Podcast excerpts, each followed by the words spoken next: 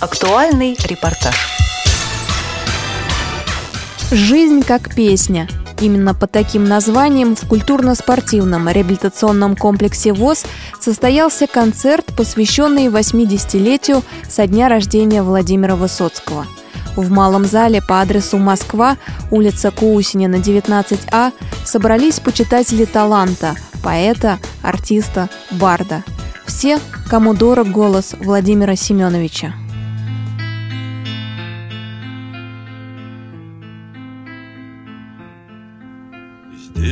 Лапы у елей дрожат на весу. Здесь птицы щебечут тревожно. Живешь в заколдованном диком лесу, Откуда уйти невозможно. Пусть черемухи сохнут бельем на ветру, Пусть дождем опадают сирени.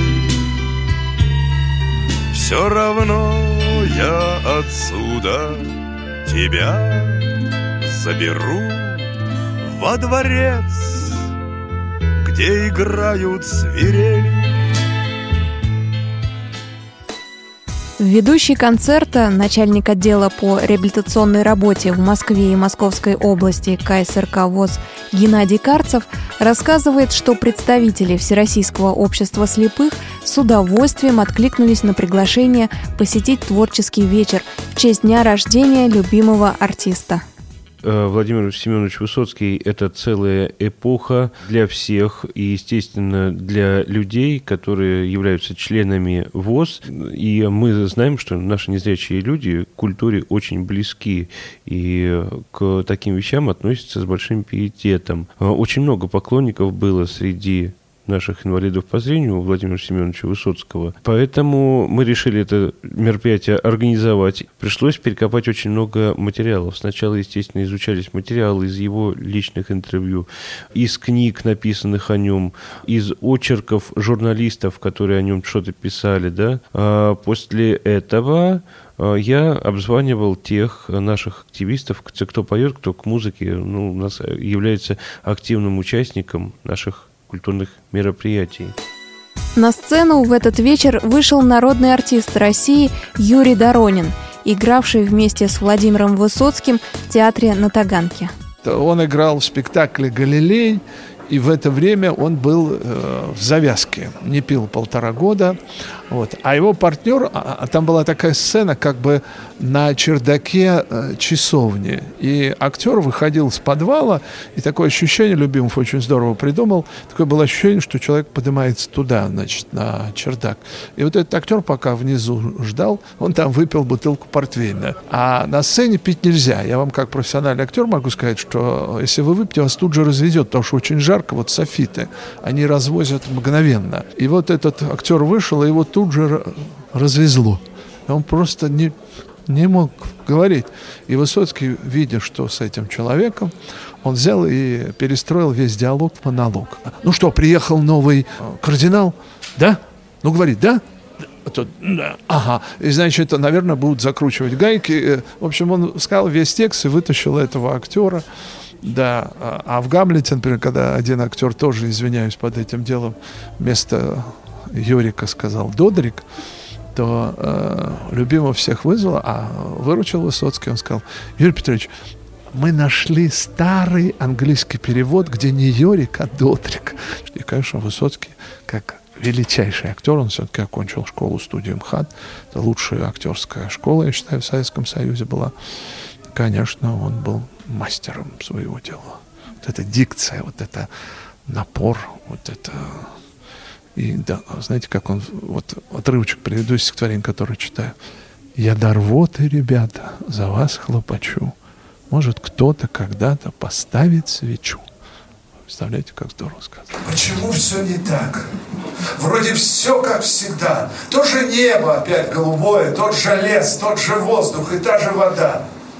Только он не вернулся из боя. Нам и места в землянке хватало вполне. Нам и время текло для обоих. Все теперь одному. Только кажется мне, это я не вернулся из боя. Нынче вырвалась, будто из плена весна. По ошибке окрикнул его я, друг, оставь покурить. Ответ тишина. Он вчера не вернулся из боя. Наши мертвые нас не оставят в беде, и наши павшие, как часовые, отражается в небо, в лесу, как в воде, и деревья стоят голубые. Давайте после драки помашем кулаками, не только пиво, раки мы ели и локали. Нет, назначались сроки, готовились в бои, готовились пророки, товарищи мои. Сейчас все это странно, звучит все это глупо. Пяти соседних стран зарыты наши трупы, и мрамор лейтенантов, фанерный монумент, венчание тех талантов, разгадка тех легенд. За наши судьбы личные, за нашу славу общую, за ту строку отличную, что мы искали ощупью за то, что они испортили ни песню мы, ни стих. Давайте выпьем, мертвые, во здравие живых. В этот вечер со сцены звучали песни Владимира Высоцкого, знаменитые из известных кинолент и менее популярные. Певица Дана Мерзлякова исполнила композицию «Беда», написанную Владимиром Высоцким своей возлюбленной Марине Влади. Вот не каждую песню так э, много и по-разному исполняют. И вот сегодня на суд всех зрителей да, мы представим вместе с блестящей пианисткой Оксаной Белевцевой одну из кавер-версий, которую а, мы посчитали самой такой интересной и а, подходящей на сегодняшний день. Мне кажется, что ее можно всегда по-разному трактовать. Можно э, говорить о том, что у тебя сейчас на душе, да, когда ты ее исполняешь. Можно возвращаться мыслями к каким-то прошлым переживаниям. Но в любом случае она настолько сильна, э, сильна и по тексту, и по музыкальной составляющей, что ну невозможно просто ее воспринимать без мурашек. И нам, исполнителям, и зрителям, я думаю, тоже.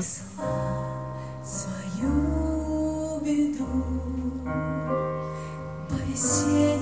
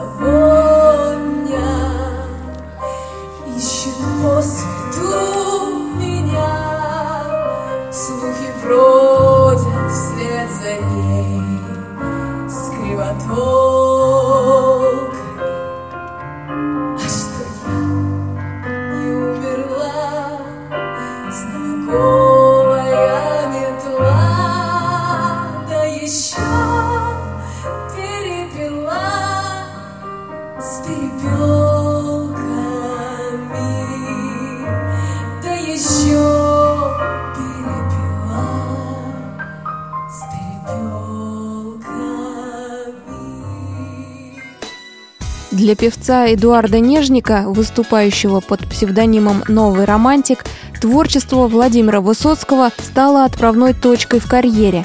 Еще в юности его заинтересовал голос артиста. В детстве, когда мне было 7 лет, я, папа мой слушал, поставил пластинку Высоцкого, я слушал песню «Корабли постоят», это был 77 год. И я сказал маме, когда я вырасту, я спою так же, как Высоцкий. Поспать в раю, но кое-что мы здесь успеем натворить, подраться спеть. Вот я пою, другие любят, третьи думают любить. Уйдут, как мы, мне что весна, И сыновья, и внуки внуков в трех веках. не дай Господь, чтобы война, а то мы правнуков оставим в дураках. Он просто умер от любви. На взлете умер он, на верхней ноте. Звучат строчки из стихотворения Владимира Высоцкого, носителя обнаженной истины, любимца публики.